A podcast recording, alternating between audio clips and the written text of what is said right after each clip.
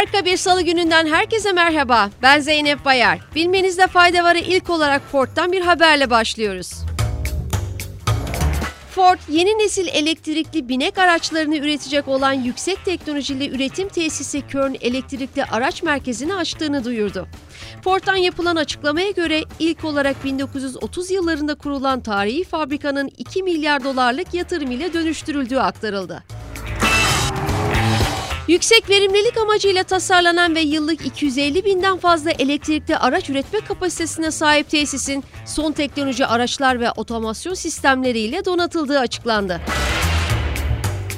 Diğer taraftan Köln Elektrikli Araç Merkezi'nin 2035 yılına kadar Avrupa'daki lojistik operasyonları ve doğrudan tedarikçi ayak izinde karbon nötr taahhüdünü destekleyeceği belirtildi. Sırada bir satın alma haberimiz var. Merkezi İsviçre'de bulunan ilaç üreticisi Novartis'in böbrek hastalıkları ilaçları alanındaki konumunu geliştirmek için ABD'li biyoteknoloji firması Chinook Therapeutics'i 3,5 milyar dolara satın almak üzere anlaşmaya vardığı bildirildi. Satın alma işleminin ise 2003'ün ikinci yarısında tamamlanmasının beklendiği aktarıldı. İngiltere Başbakanı Rishi Sunak'ın yapay zekaya ilişkin yaptığı açıklama ile devam ediyoruz. Sunak, London Tech Weeks'in açılışına yaptığı konuşmada ülkesini küresel yapay zeka güvenliği düzenlemelerinin merkezi yapmak istediğini duyurdu.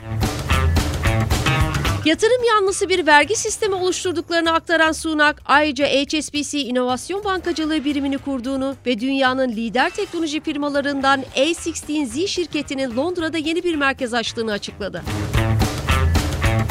Facebook bu kez de cinsiyet ayrımcılığı iddialarıyla dava dosyasında. Hızlıca haberin detaylarına gidiyoruz. Facebook'un ana şirketi Meta, şirketin ilanları için kullandığı algoritmanın ayrımcı olduğu iddiasıyla 4 yeni şikayette karşı karşıya kaldı. İddiaların uluslararası kar amacı gütmeyen Global Witness tarafından yapılan bir araştırmaya dayandı ve Facebook'un reklam platformunun cinsiyet klişelerine dayalı iş ilanlarıyla kullanıcıları hedef aldığı belirtildi. Global Witness'ın Facebook'un Ad Manager platformundan edindiği verilere göre örneğin tamirci pozisyonları için iş ilanlarının ezici bir çoğunlukla erkek kullanıcılara gösterildiği ve okul öncesi öğretmenler için ise reklamların çoğunlukla kadın kullanıcılara önerildiği aktarıldı. Şimdi size çok ilginç bir haberim var. 14 yaşında Santa Clara Üniversitesi'nden mezun olan Kayran Kouazi SpaceX'in çalışanı oldu.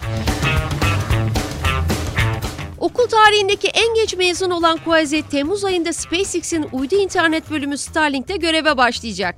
Kouazi'nin hikayesi Kaliforniya medya kuruluşlarının 14 Haziran'da Santa Clara Üniversitesi'nden mezun olmaya hazırlandığını bildirmesinin ardından viral olmuştu. Üçüncü sınıfta yapılan test ile Kouazi'nin zekasının genel nüfusun %99,9'undan daha yüksek olduğu ortaya çıktı. Okul çalışmalarının kendisine yeterli gelmediğini hissetmesiyle Kouazi 11 yaşındayken bilgisayar mühendisliği okumak için Santa Clara Üniversitesi'ne transfer oldu.